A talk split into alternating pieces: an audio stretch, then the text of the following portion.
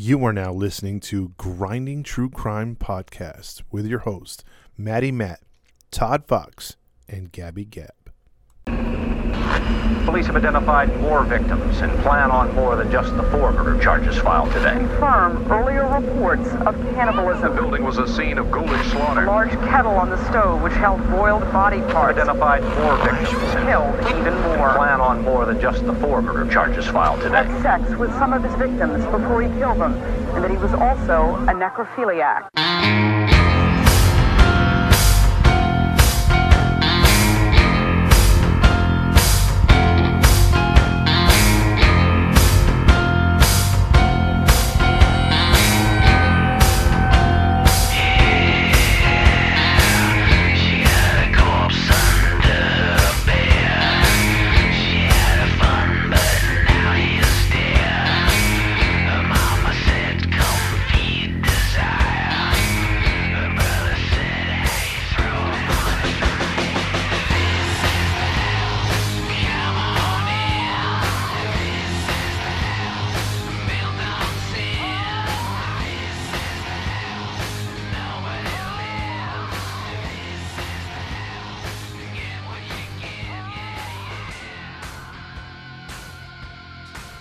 Hey, hey, hey, welcome into another episode of the Grinding True Crime Podcast with your host, Maddie Matt, along with, Todd Fox.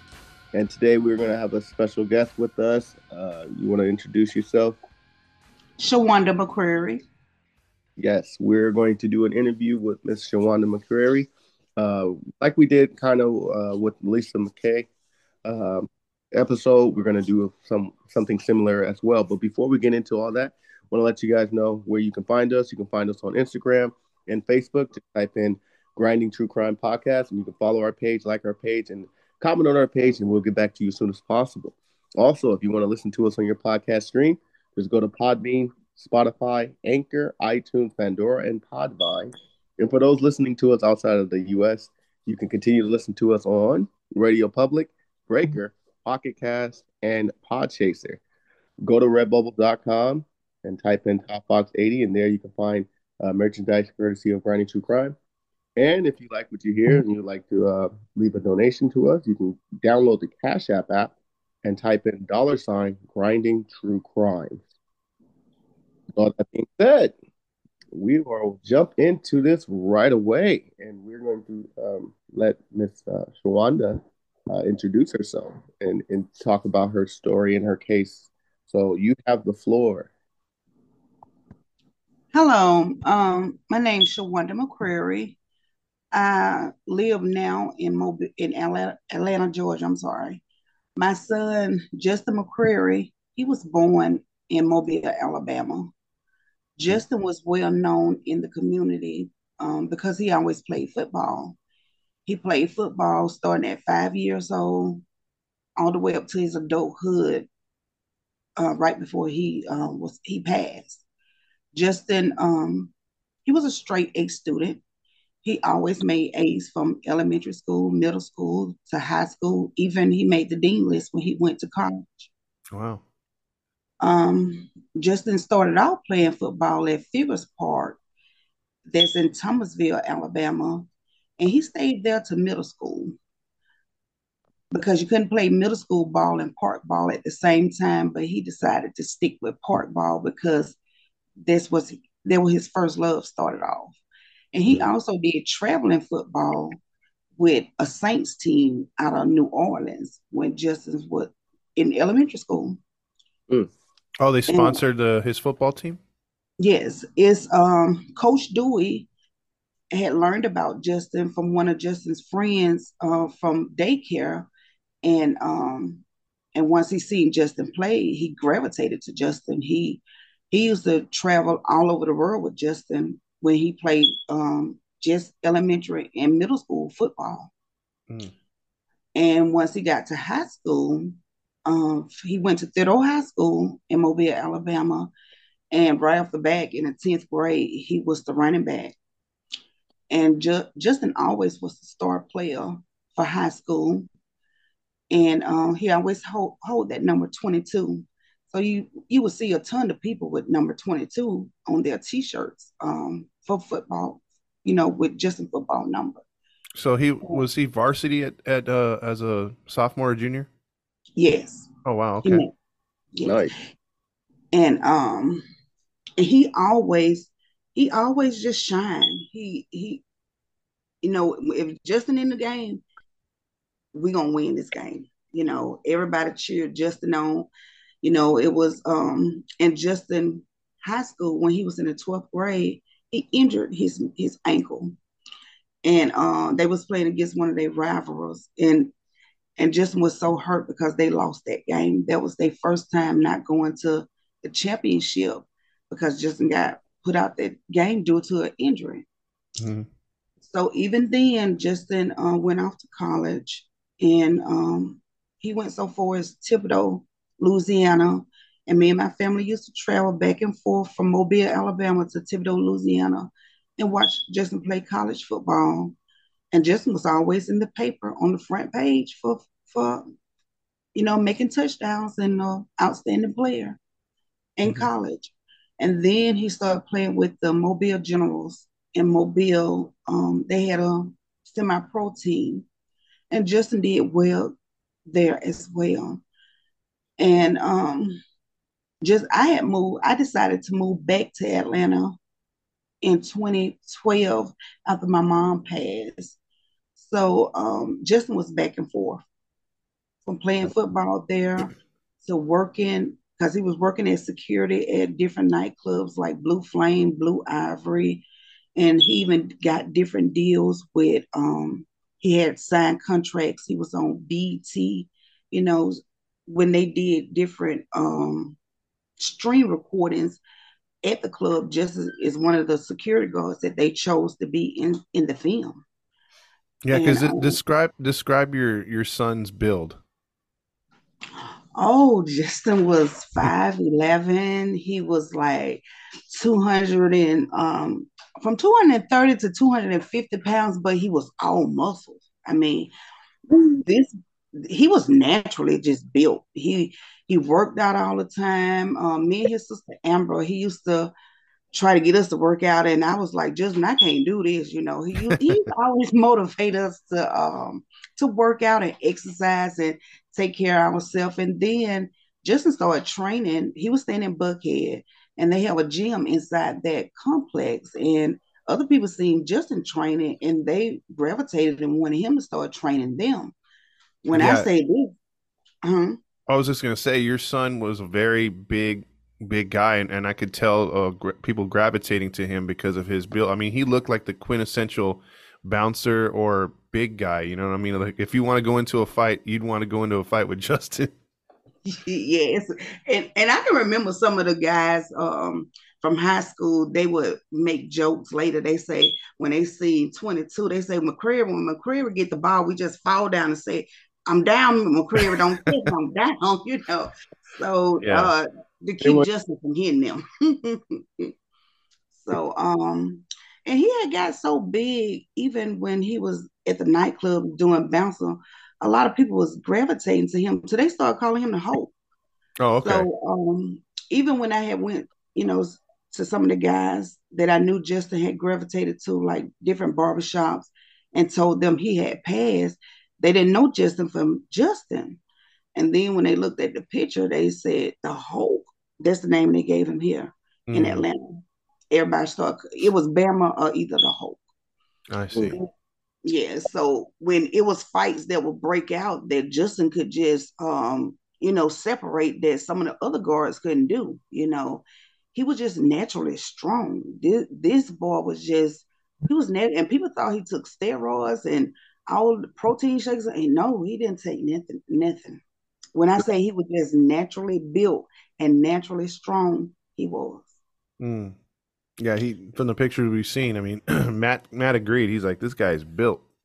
hmm And um, I remember one time I was trying to wrestle Justin, and he kept on saying, "Mama, go on now." He was just he kept telling me to stop, and I was like, "Boy, come on, I could take you down. I'm, I'm mama." So I just kept pushing Justin and kept pushing Justin. So he just pushed me a little bit, but I could see myself went way down the hallway. I passed the room, and I was like, "This boy is strong," you know. And he was in high school then, He was um he was in high school, and Justin is Justin is going to be he have been very missed. You know, Mhm. Justin have three three young children. He have Ava, Santi, and Junior. And even though Justin was working here in Georgia, I don't care if his daughter had a carnation or she won queen or his son was playing karate. Because when his son stayed in Mississippi, he was always there. He nothing came before his children. Nothing. Mm. And they had a birthday, he was always there. He just was always a hands-on father. And um and his children now ask me so many questions and I don't know how to answer them. You know, um, because I made a YouTube channel Mhm. um, to gravitate to get um, answers, and I'm praying and hoping the right person step in to um, to give me some help to so we can get closure. Yeah. You know, and Justin Body can finally be at peace. And um, it's just hard. Like now, the holidays coming around because Justin was always that person. He ate his share, and your share too. So it's like I told Amber, I said it's so hard cooking without Justin because I knew my food wasn't gonna go to waste, you know. And then he's the person, you know, we play the games. We just had so much fun. yeah. Yeah. And And now big in size, big in heart too. What were you saying? What were you saying, Matt? No, I said not only was he big in size, he was big at heart too. He had a big heart. hmm And everybody just loved Justin. It's just Mhm. like so many people gravitated to him. And the reason why so many people knew Justin in Mobile, because even though we were staying in the Theodore area, but Mhm. Justin played against teams that was in the Prichard area, the Thomasville area, Maysville area. So it's like overall in the Mobile area, Justin played football. If it went middle school, it was little league or high school. He played against boys that was in other high schools that remember Justin from park ball. Yeah. Word, word gets around when you when you play and you're that popular, you're that good. You know, you you'll you'll get known fast. And he was um he was chosen for the combine the combine um from Nike Combine, which they only picked just a selected few to be uh, good players that was able to um go to football camp at that age in the 12th grade. And Ju- Justin was one of those that was chosen as Mm. well. So it's like so many people knew him because of football and and then when you know it was just it put a smile on my face to just see people come out by the hundreds. Mhm. Um, they came out to to celebrate his death, you know, because so many people knew him and people were saying I never seen a young person die and that many people show up. That many people show up and pay respect. And his favorite color was red, and so many people had on those colors because you know that was Justin's favorite color. Well, let's let's talk about what led to the incident and things uh, that we're gonna um, the discrepancies and everything because that's obviously um, one of the reasons why you're on here. To well, the main reason is to talk about getting justice for your son.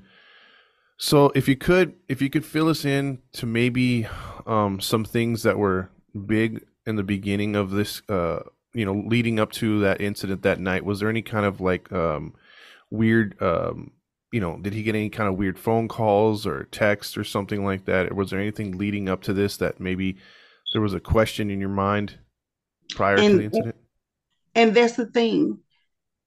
Um, Mobile kept Justin's cell phone. They Mhm. didn't give it back to me. They kept Justin bill folder. They kept Justin pants. They kept his shoes. They kept his shirt. None of his stuff returned with his body to the funeral home, but a pair of boxers, one earring, and a bloody sock.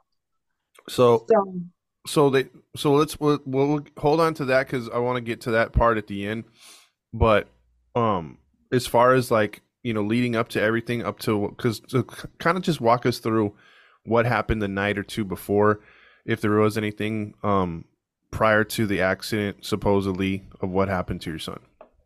Okay, my son came here to Georgia that Mhm. week, and um, he had he was talking to his sister Amber, um, before now, showing him pictures of the girl Takira May, who was the survivor. Okay. And he said, she staying in my inbox. He said, What you think about her, Amber? Should um should I talk to her? He said, She really trying to get in touch with me.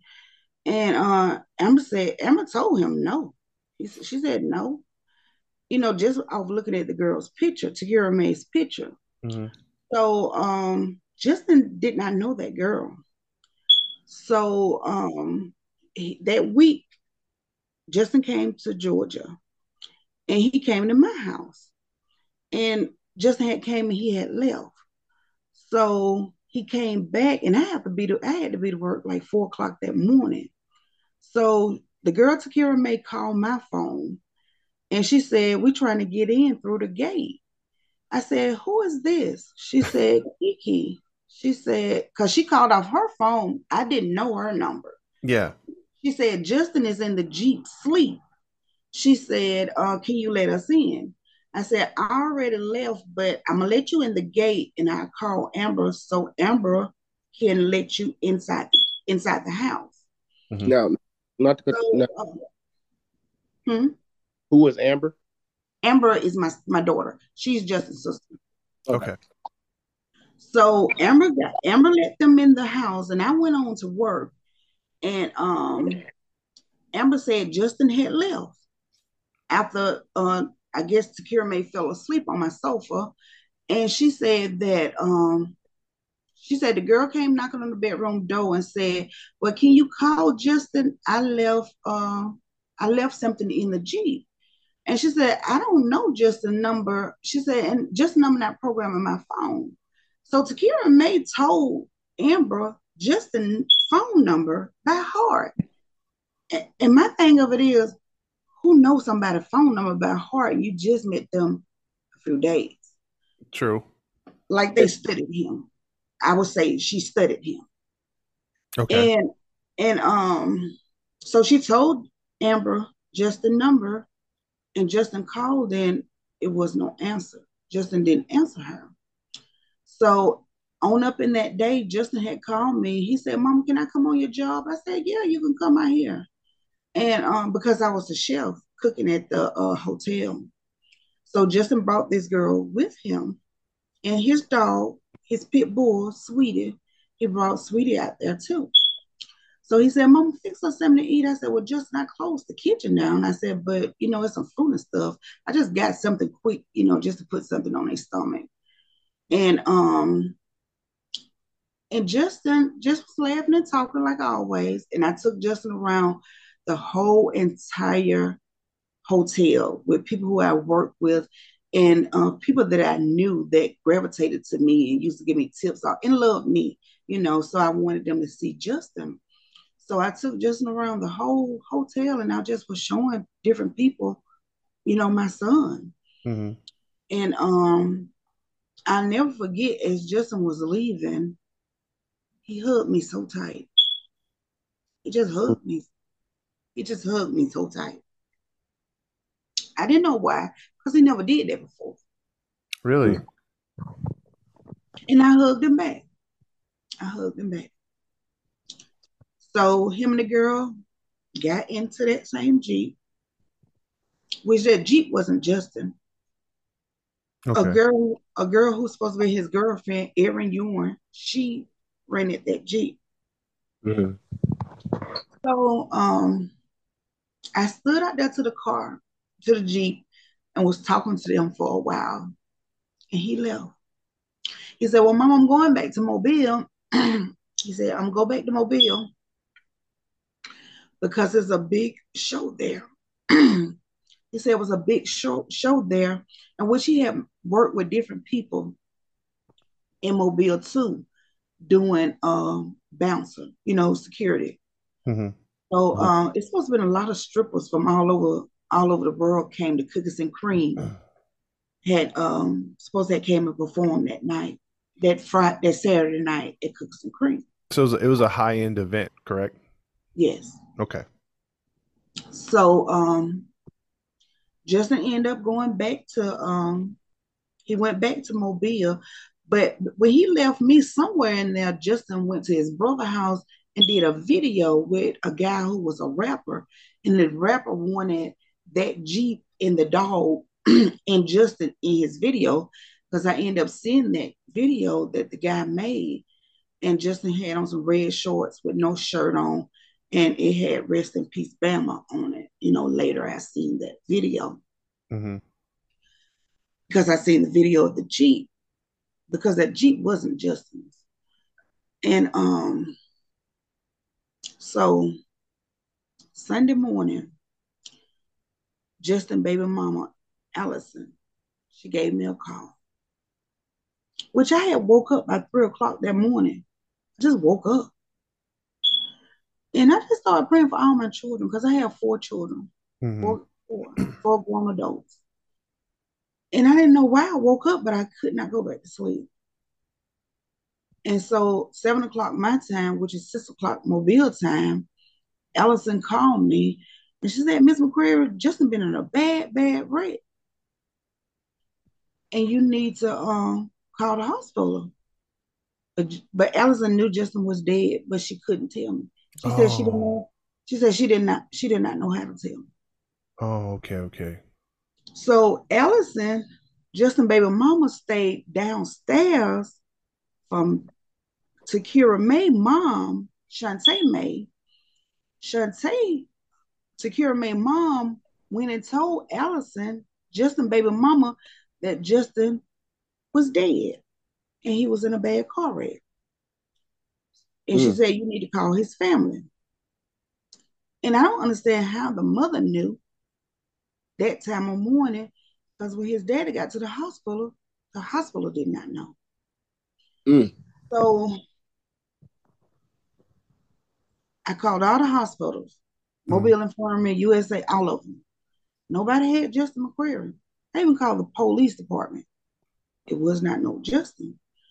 I even called a bonding company that could see things before it get to the police station.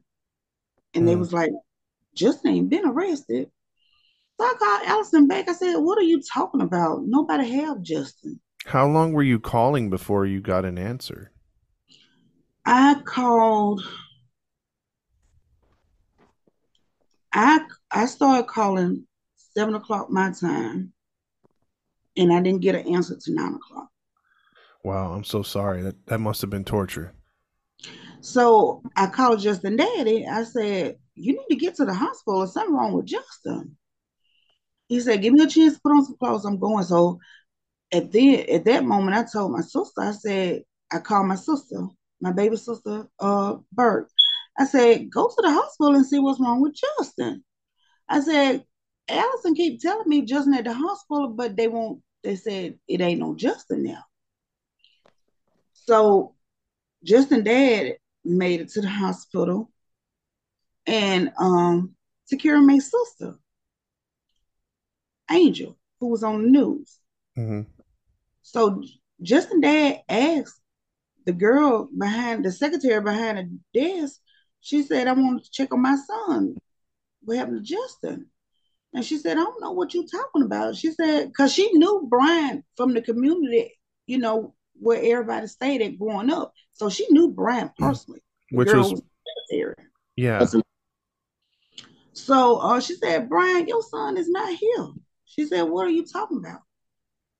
So how the new how the hospital did not know and Takira May family knew. So um Takira May's sister went up to J- Justin Daddy and said, I heard you asking about your son. And uh, I'm sorry, but he didn't make it. Mm. Oh, Brian called me. He was like, um, he called me Pie. He said, Pie, Justin didn't make it. I said, What you talking about? I said, What you mean Justin didn't make it? What you saying? He said, Justin dead. And I just got quiet. You know, I just and at this time my daughter Amber, she heard she heard the conversation because he was on speakerphone, Mhm. and she just ran ran out hollering, and I'm trying to catch her, and I'm still trying to grasp it. You telling me just I just couldn't get it. I just didn't get it. I just was in disbelief. So, what time was the accident? the they morning. say, according to the according to Justin death certificate, he was pronounced dead at 4:30 a.m. And you woke up in the middle of the night. You said like around three. Yeah. That Mm. it, that is very eerie because in a lot of cases that we've done, you know, when the family gets someone gets an intuition, some sort of intuition, either prior or right after something happens to their loved one, to when when they pass, they wake up in a cold sweat and don't know why. Yep. You know, when it happens in the middle of the night. So, uh, call it what you want, whether it's divine int- intervention or just a, a sixth sense. I think you might have had something like that, you know, with your son's passing. Um, question I have, if you can, if you could walk us through what is described by the police report and what happened, like who all was in the Jeep at the time. Okay, my son, my son, they say he was Justin was the driver. Takira May was the passenger. Okay. Um, Charles Gaston and Jeremy Patterson was in the back seat. And who who are those related to um your son? My son did not know them.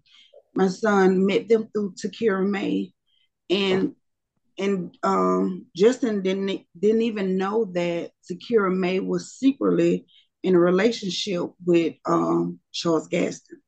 Okay, so so she was the one that met him, came to your house, you know, he's kind of like smitten by and then those two were they were they at that uh, music video as well prior? No, they did not come to Atlanta with Justin and her. Just Oh. she May is the only one came to Atlanta that week before Justin, those couple of days before Justin passed. Got you. Okay. So, um, and my my oldest son Brian said it was something weird because every move Justin made, Takira May was there. She was there every move he made, and she he said that Justin had almost twenty seven thousand dollars, and he said, "Brian, keep my money for me." And he said, "Justin, I'm not keeping that money for you. I'm not. I'm not gonna do that." He said, he said Justin kept trying to get him to keep a large amount of money that he had in a duffel bag. for Mm. him. Was that savings from his his job or the you know um what he was hired to do or No, I'm I'm gonna be honest, and uh, that was drug money because Mhm. Justin had so many pounds of marijuana and other things as well, Mhm. and he had uh, a lot of multiple guns Mhm. as well. Okay. Was it was he was he gang affiliated? No, Okay. no, he was not. So he was just running his own little ring or or uh business side hustle, right? Yes, because it had it was to the place it was so comfortable for him, so he was selling on his job, and you know, even when he just used to work, work for the railroad uh train, the railroad track too, and the supervisors didn't even have a problem, and um, and some of those was his best customers, and you know, so Well, yeah, when you Um, when you're in that business, you know, and you're, you know, ta taking care of those like, you know, strip joints and things like that. I mean, if you're if you're only selling weed, I mean, that's pretty mild compared to what can go down at a strip club. I mean, the kind of drugs that they could sell. So he could have been into deeper stuff. So the fact that he's selling marijuana in the day and age that we live in, where marijuana is not as, you know, um, uh, what do we call it, dangerous to sell. I want to say as it, as Mhm. it used to be. You know, Mhm. it- you know, compared to if he was slanging cocaine or something like that. know, Um, yeah, I understand. There's still obviously money in it, but it's been so commercialized over the last few years. Yeah, I was I was going to say it seemed like uh, Justin had a, a, a hunch of something wasn't right based on his behavior. You said earlier that morning he hugged you really tight and was trying to give his his brother to hold the money. It seemed like he had a, a hunch of something wasn't right. yes. And um, so when, even when Justin went to the nightclub that night, I talked to the security that was there, and the security said Justin had tried to bring in three guns, and he said he told Justin, Justin, you know you can't bring those guns. And he said, man, I know. He said, my bad, I'm sorry. You know, he said, and Justin never did that before. He said Justin worked for him for many times, but Justin never did that. Tried to bring guns on him in the in the club. Mhm. So um some of the because I, I talked on somebody's business and people had inboxed her and was telling her that um she was a stripper. There was a stripper that night at the club and said that that girl had spiked those boys' drink. And they even told, which the head security did say, he said Justin's eyes just did not look right. He said it was it was something different about Justin. So Justin did take a picture of Snapchat and he didn't look the same. I still have that photo of Justin that he took in Snapchat. And those two boys, they had took videos of Justin all that day and um and was posting them, but Justin was never looking in the camera. So I'm like, why they doing pictures? And, and Justin loved the video. just love the camera. He a cameraman. Mhm. I'm like, why they not doing these pictures and he's not aware of them? So one girl, Tamara Ebony, who even went on the news and told she told the news that she was Justin cousin and Aaron Ewing, who rented the Jeep, was on the news too. They went on the news before I could make it to Mobile. And we knew Tammy from um from church, and we knew Erin because she used to come down here and pick up packages for Justin and take them back, and she would sell, you know, different packages for Justin in Mobile. So I'm like, why did y'all get on the news? Why did y'all get on the news and say y'all was Justin cousin, and y'all know y'all not Justin cousin? I said, Mhm. why did y'all lie? Mhm. So these two girls was at the they was went on the railroad track taking pictures and they said they uh felt like something was wrong. So I even said something to the detective Joshua Pounds about that. He said that was um that wasn't a crime scene. They could have been out there taking pictures. But I remember when me and my family, because we wanted to know what happened. I couldn't see I couldn't see Justin body that Sunday when I got there. I had to wait till they put uh, transfer his body to the funeral home that I chose. So while I was waiting on them to transfer Justin body, Tamara Ebony and Aaron Ewing was standing outside the hospital, and they had been up there to see Takira May. I said, "Why are y'all here?" And they told me what room that Takira May was in. And Mhm. me and my family, me, my sister, two of Justin baby mamas, and my niece, we went to visit Takira May. And when we went to visit her, she was doing a GoFundMe account. I said, Why are you doing a GoFundMe account? I said, Take that down. We don't need nothing for Justin. Mhm. She said, Well, this was for the dog. My sister made this. I said, Take take it down. Yeah, that's that's highly uh, offensive. I mean, that that's you guys haven't even gotten any kind of answers yet, and she's already doing a GoFundMe. Yes. So, So oh, go ahead. Sorry. So when we went in the hospital, she just kept calling Justin, that nigga did this, that nigga, but she never said what he did. Mm, He, her grandmother said, stop calling him out his name and respect the dead. Respect him, he's dead. Yeah. So she got to kicking her feet. And I moved, it was just God had me to move the sheet. I moved the sheet from her legs. And she didn't, her ankles weren't broke. Her ankles weren't swollen. She didn't have on no cast. She didn't have on no boots. She didn't have on anything. So I'm like, but her sister and her got on the news and said she had two broken ankles, a broke back, broke spine, and collapsed lung. That was not true. well, let, let's talk about Takira here for a minute. Um, so you're saying so the report has the four in the vehicle, correct? hmm And they're traveling down at what speed at that point? Because set this up for us as far as the the accident in question. Um, as they're as they're what highway are they going down and what happens to the vehicle? Okay, in Mobile, if you come, he's coming from the Theodore Tillman's Corner area.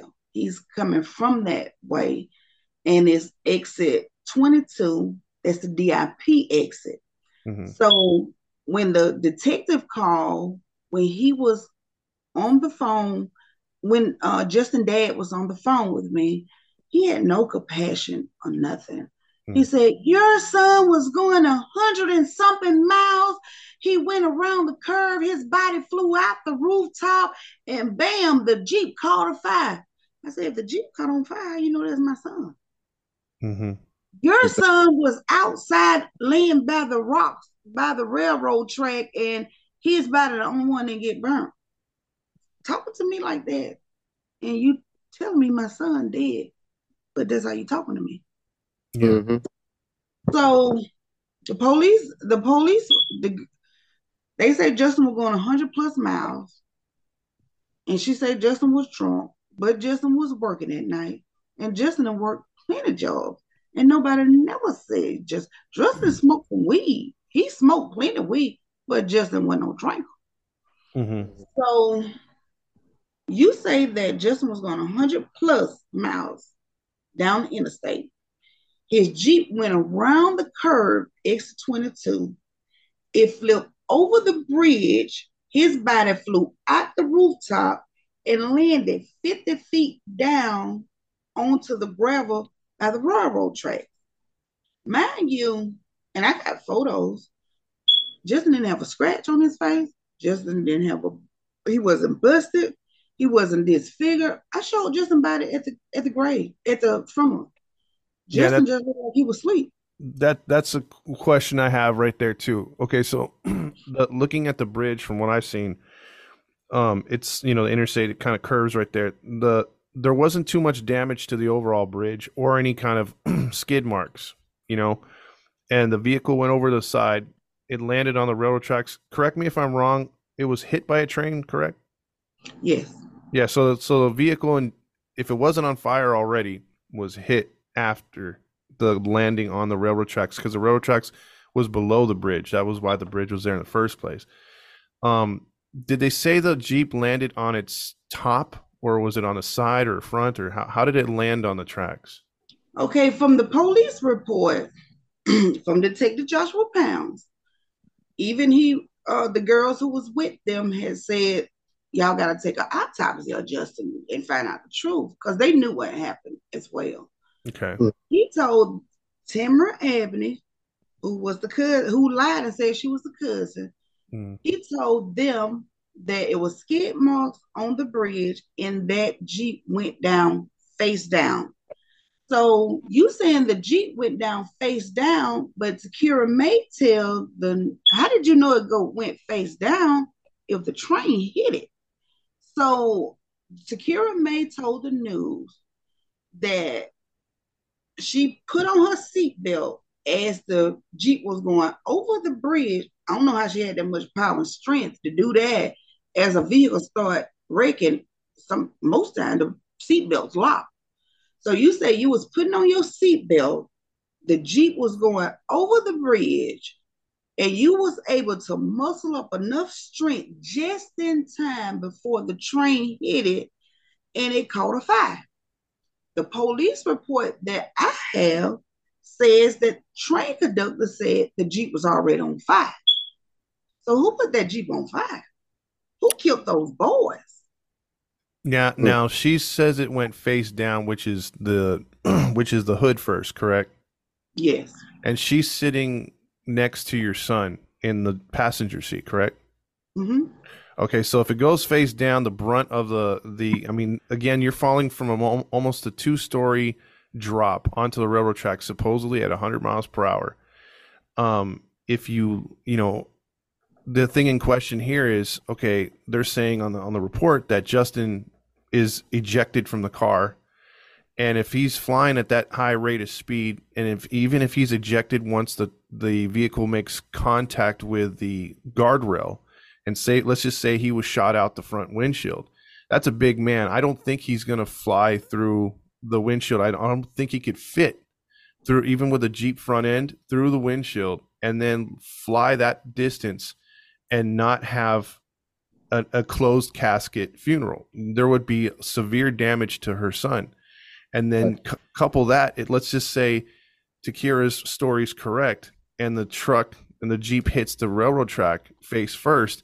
She's doing some matrix stuff with like literally seconds to get that seatbelt. I mean, you can't react that fast. I agree. The gravitational pull too wouldn't allow her to even maneuver the seatbelt to uh, buckle in within seconds because it's only seconds before she lands. So And, That- and, cor- and correct me if, oh, I'm sorry. Go ahead, Matt. no, I'm just saying that seems very far fetched. And correct me if I'm wrong, Matt. You what what's the damage you would think of her, even if she were to have her seatbelt on and she did that matrix stuff?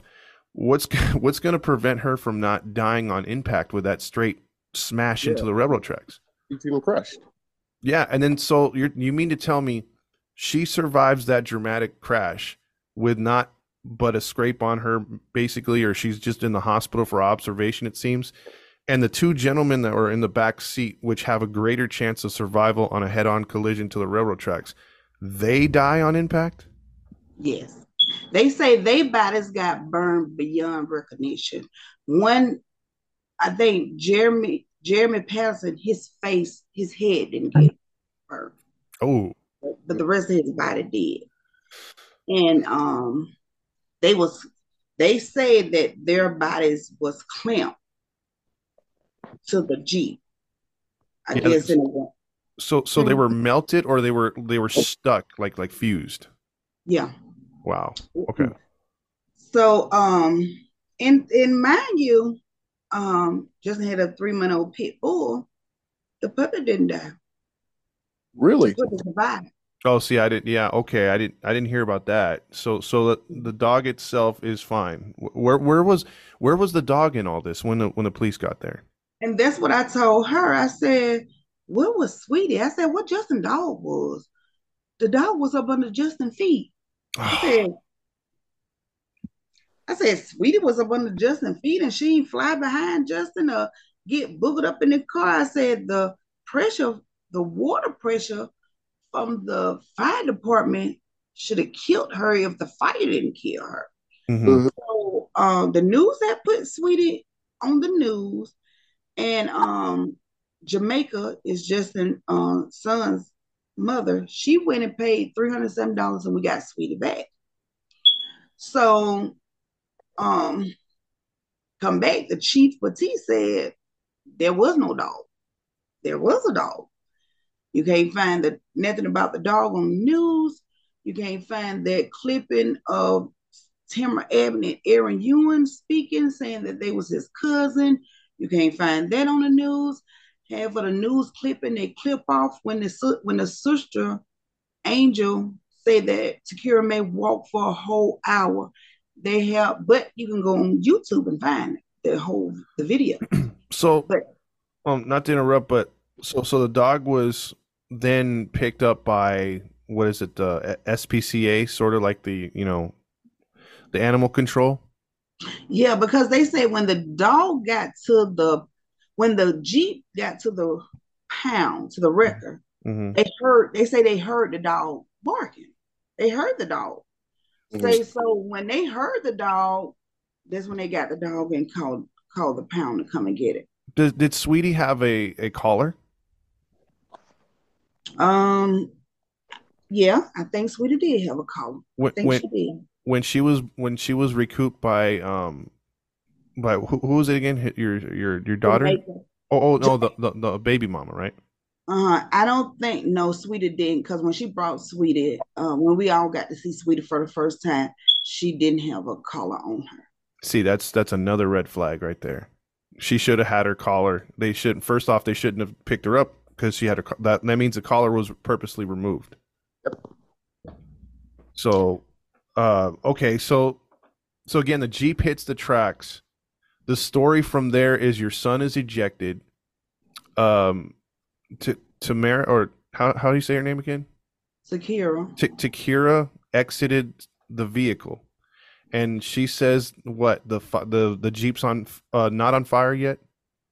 She the, the Jeep wasn't on fire. She said her exact words. She said when the Jeep landed, she muscled up enough strength to get out of the Jeep and she went to the boys and because the boys was i guess they was making moaning sound they was she said they was alive this is what she said on the news Mm-hmm. she said once um she seen the train coming she got out of the way just in time before the train hit the jeep and it caught a fire Okay. Have have you had an opportunity besides the report of the engineer to ask if he possibly saw um, your son's body off to the side and saw Takira maybe crawling out before impact? Because um, you said that the jeep was uh, he he said that the jeep was already on fire, so that's already contradicting her side of the story.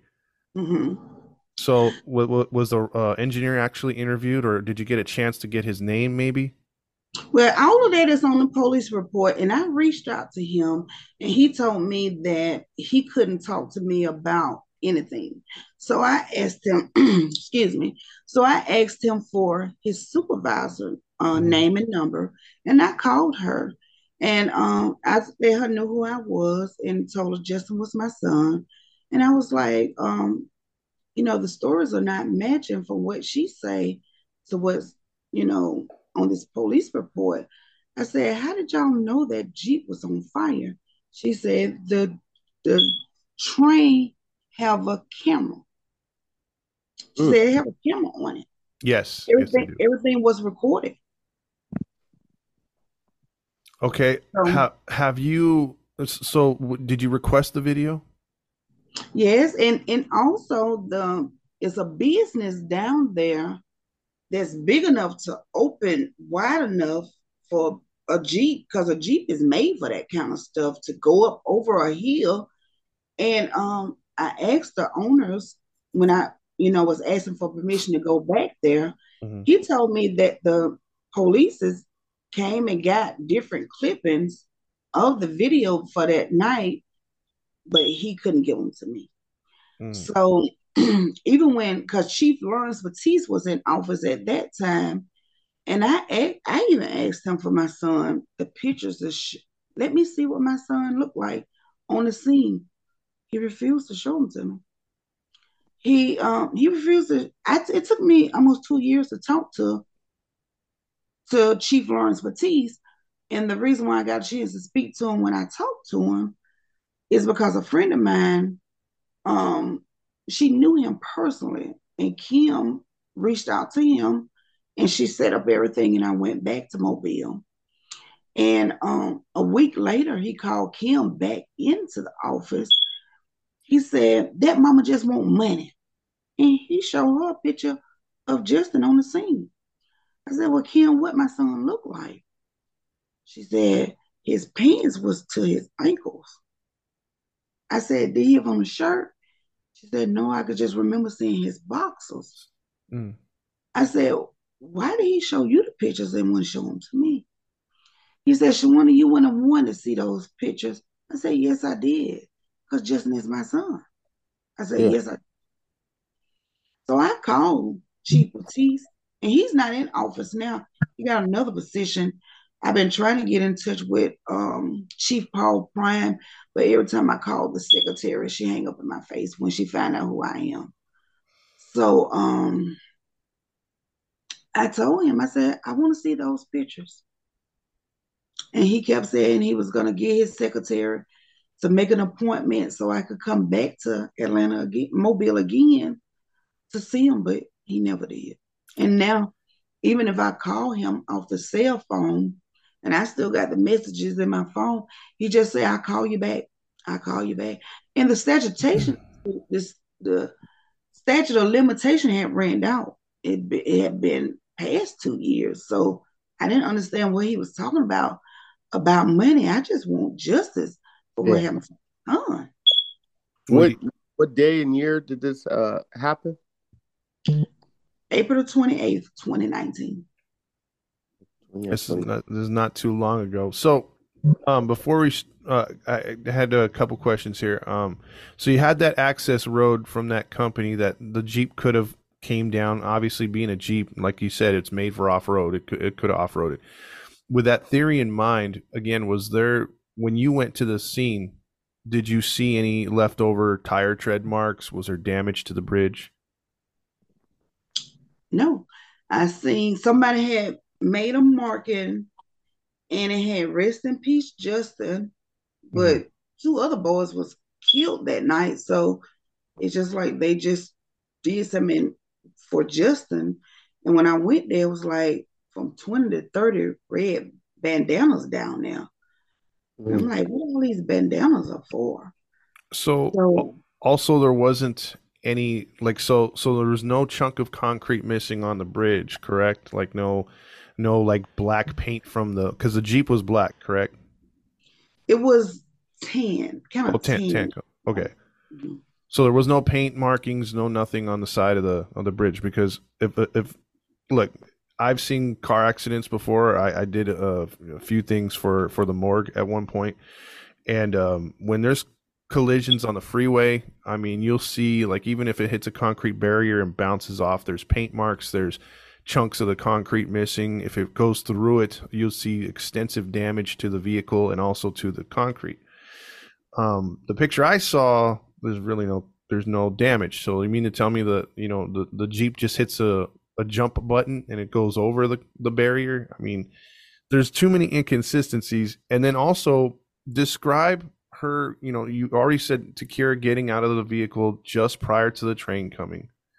Mm-hmm. What does she do and describe uh what what her uh her events is or, or, or what she does just after the vehicle is struck? Okay, she said that she walked for an hour to get some help, but the police report because the man from the train, the train conductor is the one called 911.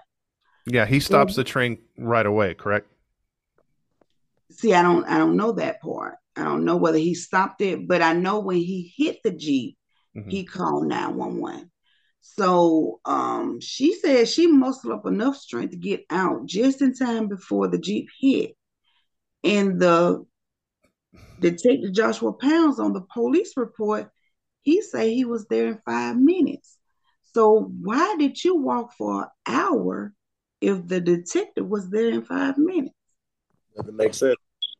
And it doesn't make sense too because a train when it makes contact my, my dad's into trains like you know matt knows and and he's watched many videos he has some engineers and that are um his friends and they say it's not uh, if you're going to hit somebody, it's when you hit somebody. And protocol for uh, engineers when they make contact with a person or a vehicle, they're supposed to hit the emergency brakes, and it usually takes them about a half mile to stop a full freight train. So stopping automatically is probably what that engineer did uh, as soon as he made contact, and like you said, he makes the phone call right away. Five minutes. Why would you need to walk an hour for help if you know that train's going to stop if she has all them injuries. I mean, a broken spine. Who can walk with a broken spine? And two broken ankles. Yeah, doesn't make sense. Doesn't make sense at all. And then right across the street is a Exxon that's lit up 24 hours and a Waffle House that's lit up 24 hours. Mm-hmm. And this girl residence was five minutes from that scene. Oh. So okay. why did you walk an hour? And hmm. and there was onlookers right from those two businesses that came to the bridge, or because obviously when you when you hear something like that, you're gonna you know gravitate to it. Yeah, and people that um, it was some people that stayed around that area. They said they did hear something when they heard the train, but it seemed like they they said with the Jeep falling, we should have heard nobody heard that. You know, um, some people say they didn't hear nothing at all. So I just mm. I just don't understand. I just don't understand why they let her get away with in that detective get away with this lie. Here, yeah, there's there's some okay. So there's a couple things I want to circle back to, and and jump in whenever you want, Matt, as well. Um, the thing that that, that bothers me, Matt, about this is um, the fact that they're not able to get video from you know like you said like she said the statute of limitations is run up it should be public record now they should turn that stuff over to her and also the video from the the engineer's perspective would make a huge difference because then in the video you can kind of pause those are probably newer engines they have better video you could kind of see right before impact what's going on and if they're able to see that you know, with the with the Jeep not on fire yet, that would make a huge difference because then that would wipe away her lies. Maybe she's on camera just off to the side. You know, uh, there's some things that need to be seen. Like my recommendation would be to hire a private investigator to push to get this video in your possession, and and hire a lawyer as well. Um, there, th- you have every right to view the pictures and also the video. That's um, if they're calling it an accident, you have every right to pursue closure in this situation and That- and also to investigate. Yes. And, and and that's what I'm doing now because I like a year ago, a year and something ago, I had um I had said I'm okay, I'm gonna get a autopsy done, get my own autopsy done. Mm-hmm. In which my original plans was to bring Justin back to Georgia. Because at this point I don't trust nobody in Mobile. I don't, I don't trust nobody. Mm-hmm. And um, I had seen that the district attorney, Ashley Rich, had led me for so many months. She misled me and told me that they had this case up under investigation and told me that forensic science in Mobile had did an autopsy on Justin, and they didn't. When I got the paperwork back, it was just an examination. So all that time I was sitting, you know, it was just to make me quiet, to shut me up, to make me think that they was doing um an autopsy and investigation. I have all the paperwork that she sent me, and uh, I reached out to Steve Marshall, who is the Attorney General in Montgomery. He told me everything was left up until to Chief Battiste what he wanted to do, Lawrence Battiste. Mhm. I guess Chief Lawrence Battiste felt like he didn't want to do an investigation. That's why he didn't do it. But um, I had I had said, well, me and my daughter, we all got together and found out how much it was going to cost to exhume Justin body and what was the protocol to do it. So when I went there and paid the cemetery um, $4,475 they told me they said, "Well, Miss McCreary, it got to get approved through the health department and the sheriff department." So in that time, I was just waiting, and uh, I went to the Azalea and Lyman Funeral Home, who originally funeralized Justin, and seen, you know, what the tape was to do, what everything, the process Mm-hmm. to do to um to have his body exhumed and brought back here.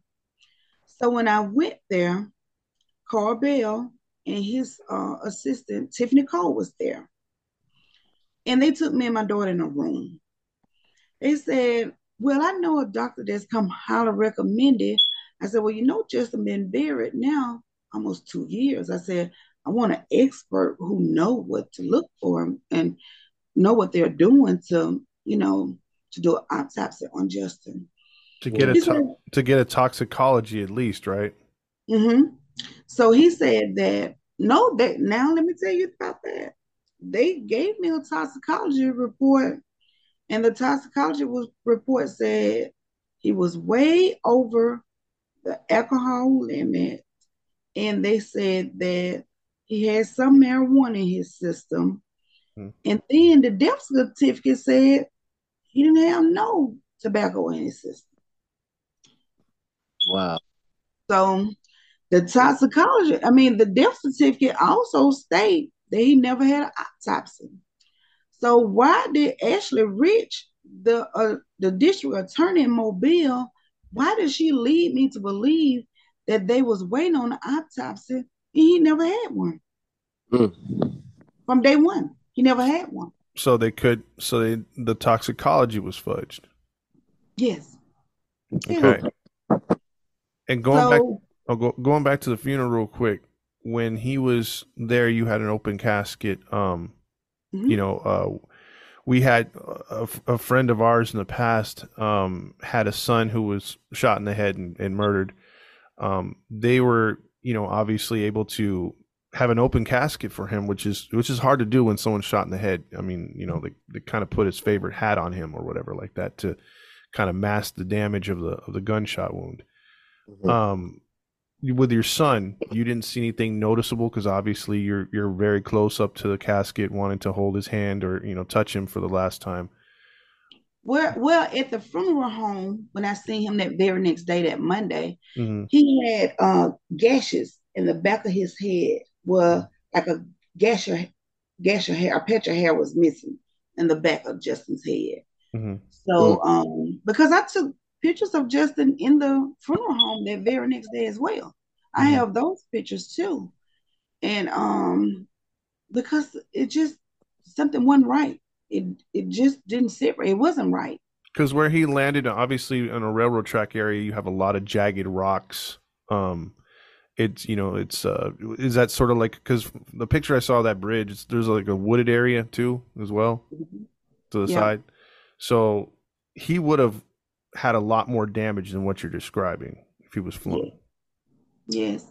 And um and I just I took pictures of him, you know, in the funeral home that very next day, that Monday. And um and Chief Battiste was so surprised. He said, Where do you get those pictures from?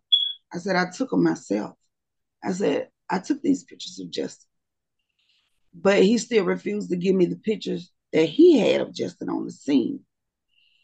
So when Carl Bell and Tiffany Cole, they said use this, um, use this pathology. See, they had already knew that I was gonna get Justin X soon. Mm-hmm. And he, and they said use this pathologist, he's real good. He come highly recommended. Um, so he called Dr. Shakers on the on the on his phone, on the speakerphone. Mhm. So Dr. Shaker's like, yeah, I can do it. You know, I can do it. So Carl Bell, the funeral home owner, walks out of the room and he come back. He walked out two times talking to Dr. Zadell Shakers and they go up on the price for me two times. So I'm like, you keep going up. This gonna cost me more than it would have cost to bring Justin to Atlanta. Yeah. And he was like, well, this a final cost. This a fine. He came, he went up a thousand dollars twice. Wow. Yeah. So he said, uh, this the final, this the final, you know. So they got me papers. I signed the autopsy uh papers. And um, you know, we're getting them permission to do it. And it's supposed to provide me pictures that they taken and and video footage. I never got none of that stuff. And when I compared, I was when I got that report back from Dr. Shakers, I said something don't seem right. Mhm. When we had an autopsy on my mom, I knew she was sick. They told us her head weight, everything. They told they just went into detail. Mhm. So I, I compared Dr. Shaker's paperwork to what forensic science and Mobile gave me. They was exactly alike. So I'm like, they matched word for word almost. So I got the pathologist here in Georgia to look over the paperwork. And so happened he had worked there in Mobile at, in the forensic science. And he taught, he was a teacher. He worked there for multiple years before he moved to Georgia. He said, Miss McCreary, I'm so, sorry to tell you. He said, this is not an autopsy. He said, this is an exam. He said, and I Googled that doctor. He said, you need to Google him too. So I said, Dr. Downs, what's wrong? He said, no, Google him and call me back. So I Googled Dr. Shakers. And when I Googled him, he had like 17 fraud autopsies. He had one murder cover up where he was trying to do an autopsy on a patient while they was in a coma. And I called Dr. Shaker, Dr. Downs back. And I'm like, I can't believe this. He said, Mm. yeah. He said, so now you you're another victim to him. So I mm-hmm. called Carl Bell and I said, why did you recommend that doctor to me? I said, we're seeing his case like that. You know, he's like, well, I didn't know he was like that. Didn't you know he had all that on his record? I said, but you cut. You say he come highly recommended, and you knew of him. So he brushed me off, and I called him numerous of times, and he, he never would respond to me, never would answer the phone. So I end up talking to Corman Chandler, who Dr. Dale Shaker sent to Mobile to do work on Justin with him. So when I talked to her, well, my sister went when they exhumed Justin body because I didn't want to see them dig my son back up. So she said, Burke said, Wonder, the lady here, she with JoJo. That's Joseph Bonner. I said, Mhm. what JoJo doing there? I said, because I didn't pay JoJo. He didn't go to his funeral home. Why is JoJo there? And JoJo is um he owned a funeral home and he had multiple char- charges on him for burying a corpse without a casket and bur- burying multiple corpses in one gravesite. Mm, yeah, it's um, that's highly, highly illegal and very disrespectful. I know he could face uh, pretty good, pretty good time for stuff like that because it's basically um giving extra money to the funeral home. You know, when you're Mhm. doing stuff like that. So she said, Wonder, this lady trying to do just an autopsy out here at the gravesite. I said, how's she gonna do an autopsy at the gravesite? She said, Well, they'll open up his casket. I see him.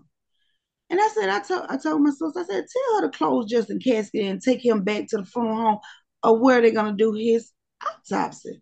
I said, tell her to close up Justin casket. So she did. And um, so I end up getting a chance months later. I got a chance to talk to Corman, and Corman, I got I have a recorder of Corman as well.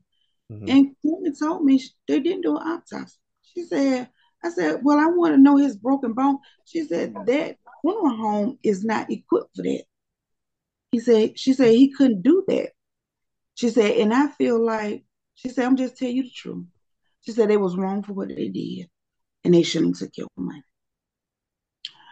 So later, even when I talked to JoJo, Joseph Bonner, he told me, he said, Miss McCreary, tell them to show you pictures and videos of Justin. And they couldn't provide that. So when I called Dr. Shakers and I told him I had another pathologist look at his work, he was angry. He was mad. I can't believe you let another doctor look at my work. And I said, I want to see the pictures. I said, because something is not right with this. You tell that doctor to give me a release form. You tell him to send me a release form where you sign. So I did that. I called Dr. Downs, and Dr. Downs sent him the paperwork. Dr. Down sent me an email. He said, Ms. McCreary, all these all these pictures are out of focus and blurry, and I can't tell what they are. So I um I found out from the district attorney in Texas, they told me it's against the law to even do um autopsy at a funeral home. Said Alabama and Texas got the same laws. So when now I am even, you know, going through court So because they went on the news, Carl Bell, told the news that he was going to give me my money back. But when it came down to it, Dr. Dale Shakers told me, he said, Well, Miss McCreary, I only received five thousand dollars. He said, I sent the five thousand five thousand dollars to Carl Bell. He said, I didn't even know you hadn't received the money. He said, I thought this was over with and he gave you the money back. I said, No, he refused to give me the cashier's check that you sent. He just sent me a picture of it showing that he had it in his possession. He'd been having it since August of this year. Mhm. So Carl Bell said the only way you get this cashier's check and the money that I owe, you got to sign paperwork saying that you drop all the charges. I said, I'm not going to do that because y'all committed a federal crime. That's a federal crime y'all committed. hmm So it was originally supposed to went to court next year in July. So what Carl Bell lawyer have done, he didn't speeded it up to go to court so it could be dismissed. he wanted he want to have it all dismissed before it can go to trial. So now I'm working on finding me a lawyer to represent me because I did go in before the statute of limitation ran up October the 21st of this year. I went and put in my own lawsuit against Carl Bell and Dr. Shakers. Mm-hmm. And reading, uh, you know, the link you sent me earlier, and then looking it up myself, he's he's been uh, indicted on 17 counts of practicing med- medicine in violation of uh, Texas codes, and uh, he was, I think, this was on in April 2022. Um, he's facing a fifty thousand dollar bond.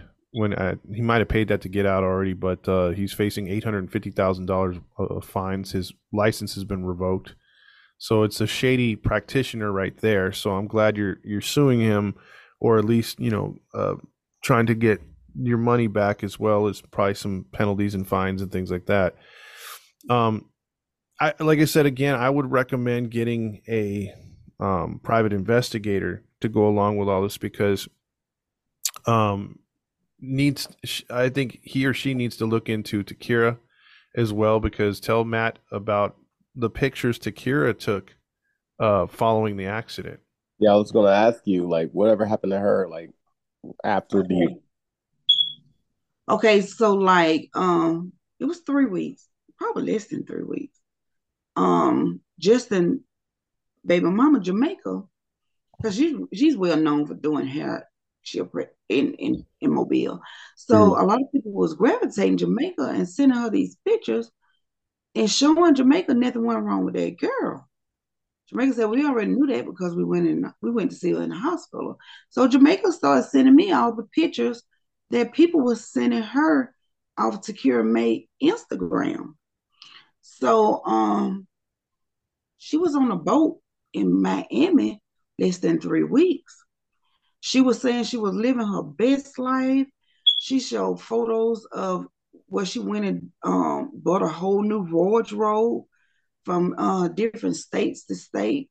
And she had posted acrimony. She connected that with one of her pictures.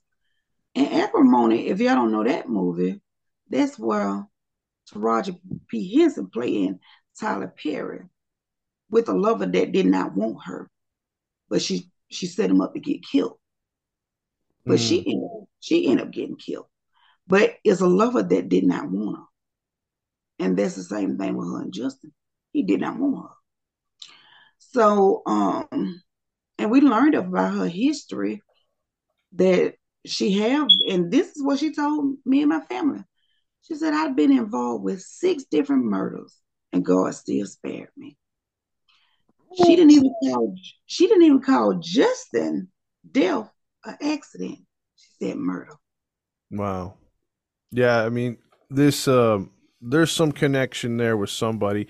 Uh yeah, I mean this this uh this woman doesn't care. She's I think she's too if you if if you were to press her the right way with uh you know hounding her via like I said private investigator or something, I have a feeling she's going to crack or make a mistake because if she's already spouting off stupid references that are incriminating or at least eyebrow raising, she's going to crack at some point, especially with that picture you sent me.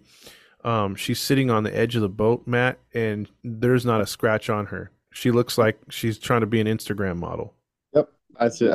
And right now, yeah, she didn't have no broken back, and I had a high ankle sprain, and I couldn't walk on that thing for a couple of weeks. So with a broken ankle and you walked an hour, yeah, not buying it. Yeah, and don't forget uh, her spine was uh, messed up as well. So, yeah, I mean, it here.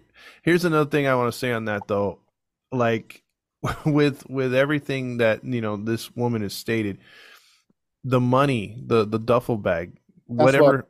What, oh, go ahead. Did you know about Justin's? You know how much money he had at that time? She knew. I knew. I knew Justin had a large amount of money, but I didn't know the amount of money that he had. But I just knew about twenty thousand dollars because his brother said something to me about it, and he even told me he was showing me his um on on his Facebook. You know what? And then all this happened, and Brian just got off social media, you know, because people contacting him, and he had kept a Well, that girl, Takira May, sent him a different number, like it was a New York number. And she was kept trying to get at Justin, even through his brother on Facebook. And she was sending different numbers for Justin to call. And all the numbers that she had gave and the number that she had called out of my phone, I had gave that stuff to the detectives, you know, to ask them, could y'all you know, look into this to see is it a text or is it a call? Is it something that you could find even through Justin phone? And they would not do that. But um this girl, she, she they call her the setup girl in mm-hmm. Mobile. Because even when Justin friends who house he had went to, another guy had came and they was in their Jeep and Justin was dropping some moon rock off to to the, to this guy. And he was telling me, he said, my homeboy had called Justin and told Justin, Justin, man, that's a setup girl. They call her the setup girl in Mobile. And oh. so Justin said, Oh, I'm gonna be fine. I'm gonna be all right. He just he just thought he was gonna be okay.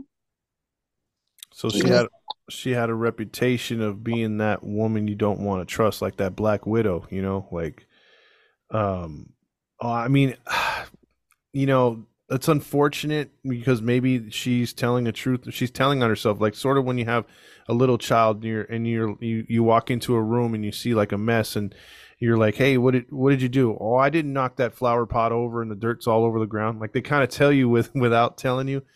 And she's mm. over there telling you that, hey, you know, I've been a part of six murders. It's like that's something you don't want to brag about, but it's something, you know. My um, question one one last question for me.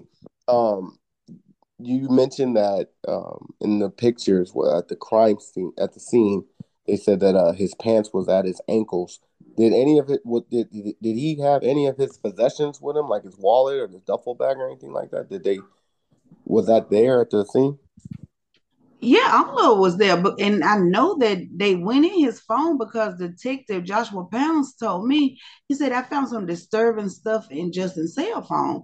I said, Well, what did you find? But he never would share with me. And it took, I thought they were just still having the phone to do investigation.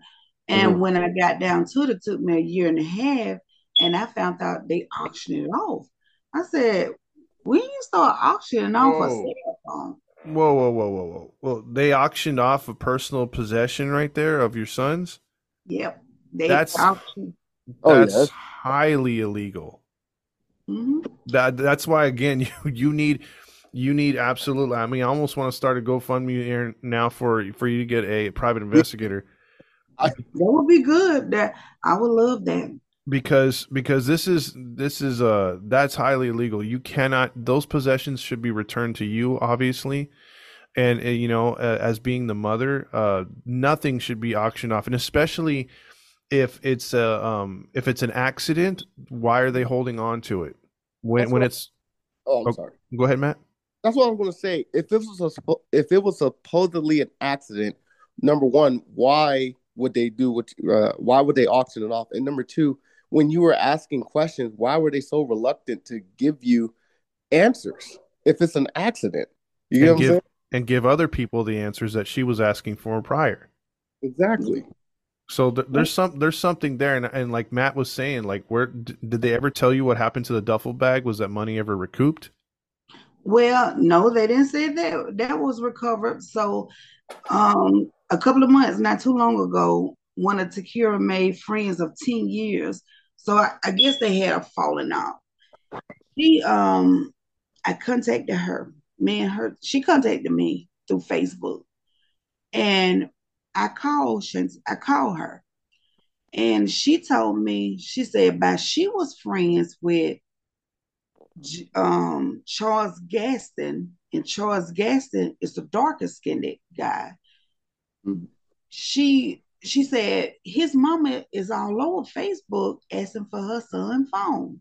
She said, and you sitting up here with his phone in the hospital, because she said, because Justin had two cell phones uh, her friend said when she got there, Takira May had three phones in her hospital bed. They would be in charge. And they was friends for 10 years. She said Takira May pulled out the duffel bag. She oh, said, and it had money, it had drugs, it had guns in it. I said, Are you I said, why you won't go to the police? She said, Well, if you come back down here, I will go to the police with you and tell them my statement. But when I got ready to call the girl again, I never could get her to, you know, to make assurance that she was going to be there because I've been to Mobile about 20 times since this happened to Justin. So I had, but I did record her. And um, she said, she said she had everything in that duffel bag. She said she was laughing about how she was coming up. And her uncle, Takira May uncle, Ruben May, people had told me, they said he's selling Justin clothes on Facebook. And what? Justin had, yeah, Justin had just, they say he he's in the bottom. They call it the bottom in Mobile. And he said, and Justin had just went on a shopping spree here in Georgia. And Justin had brought all the stuff to my house because that's why I knew the store was new. I said, Justin, you spent two thousand dollars on a pair of shoes. I said, but I got about ten pair of shoes for that. and you know, I'm just looking at the stuff he had, and um, it was he went to Lenox Mall. He had a lot of expensive stuff. So even the the clothes, they had a cheap. Who helped you do that? Who helped you get all that stuff? You know, how was you able to get all that stuff out of there? But Seems- her, Oh, go ahead. But her uncle sold Justin clothes on Facebook. Mm. So they all in on this. Mm-hmm. What? what? And, oh, go ahead. I'm sorry. And come to find out, they were kind of family they are. They oh, they were all, all related. Mm-hmm. Mm. That's her sister. That's her mom's brother. That's her mom's brother. Mm. So, because even the sister, her sister, how did you know Justin was deceased? And the hospital did not know. Yeah. Her mom, how did you go to how did you go to Justin's baby mom? How did you know that Justin was deceased? Exactly. How did y'all know? Now, if um, anyone looks up um, the picture of the vehicle, that landed on the railroad tracks. It's um it's hard to believe anyone could survive the impact on the railroad track if that's the way the jeep that, if that's how it happened first off and number two after it was hit by the train i mean you know it just there's so many questions and like for me when she's talking about the detective. Why would you need a detective on a on a car accident? You would actually have um, a what is it called a uh, you wouldn't have an uh, what is it a homicide detective? You would have a um, accident detective. You know, mm-hmm. Handling it. And there's something to this that just it's super fishy in so many ways. Matt, what is what is your take? I mean, unless there's any other details you've left out so far, um, is you know we kind of want to give our takes on on what we believe happened and, and, matt do you want to take the first crack at it or should i i honestly think she set him up and it was he didn't fall over no bridge i don't think that i think that she was uh either she called someone and they met him up there and probably murdered all three and then and then ran the car into uh, the train tracks or something like that, or or parked it there after they were already murdered, and then allow and then a train hit it. I think they they murdered them prior to, and then just left it on the train tracks. I have to agree uh, with the bodies burned beyond recognition. Um, they may have, and it may have been one of those things like if there was the to- if the toxicology report, she can get her hands on it and find out exactly what was in her son's system. I think that's the that's the key and the answer to all to all of this because say for instance there's a hallucinogenic drug or a drug that or chloroform something like that to knock you out. I'm thinking those two gentlemen that were in the back when they possibly could have flipped the vehicle over, it's not hard to do when they're in their seatbelts. and and uh, you know they rest you know they did whatever they did maybe they used blunt force maybe those aren't injuries from a fall maybe it's blunt force where mm-hmm. they they beat him over the head to, to make sure he's dead that way and then the train hits the the vehicle you know it kills those two gentlemen and you know takira with the the magical healing powers is uh, just off to the side with whoever because she obviously didn't do it herself she's known as a setup girl um, this smells of homicide to me all the way. Oh yeah,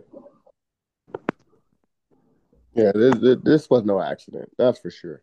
And the and for all the the the detectives and doctors that were covering it up, they're just getting it for their own money. Yeah, Shaker seems to be the the medical examiner seems to be someone that's easily paid off with his. If you look into his record, he's very shady and it's not the first time he's been arrested. So I think there's one key right there. And again, I don't understand. Um, that really bothers me that the detective supposedly sold off the phone after saying there's some pretty uh, questionable, scary things on that phone or, or incriminating type stuff.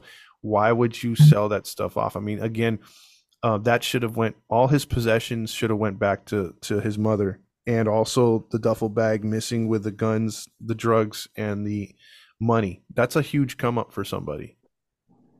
I mean, people people have been killed for five thousand dollars and less. You know, and, and you're talking about a quarter of a hundred thousand dollars right there, at least. Yeah.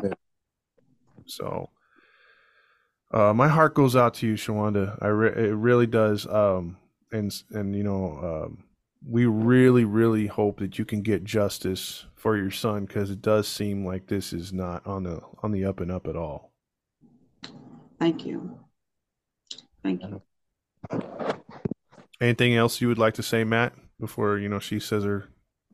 Um, the only thing I I just want to see what uh some just some some street justice done to uh those involved because it clearly it smells of a homicide, and you know something needs to be done to those. And and for those who were involved, it, it smells like Takira definitely has her hand on it. For her to be celebrating and walking around, you know, just enjoying life like, you know, everything's all good. And she says a statement like she's been involved in six murder and God got and you know protect me through all that. That's just blasphemous, you know. And I, I wish something can happen to her. I'm not saying death to her, but I, I do wish something happens to her to where she's put in jail for the rest of her life for all the things that she may have been involved in. I think I think you're right, Matt. With with her, I think uh, what might happen is she might open her mouth to the wrong person, and she yep. might say something to incriminate a former uh, incident, and she might get taken out herself. So, I mean, again, I'm not wishing death upon her either, but um, you know, hopefully she gets some retribution for her uh, lies and whatnot. Exactly. Yeah. But Shawanda, is there any um, parting thoughts you have as far as this case, or um, anything you would would want to put out there to the public? Um, I want to tell. I mean, even with you, you saying that you can do a GoFundMe for to, to get a private investigator. Mm-hmm. So I would love if you could do that um, for me to help me to get justice for for Justin.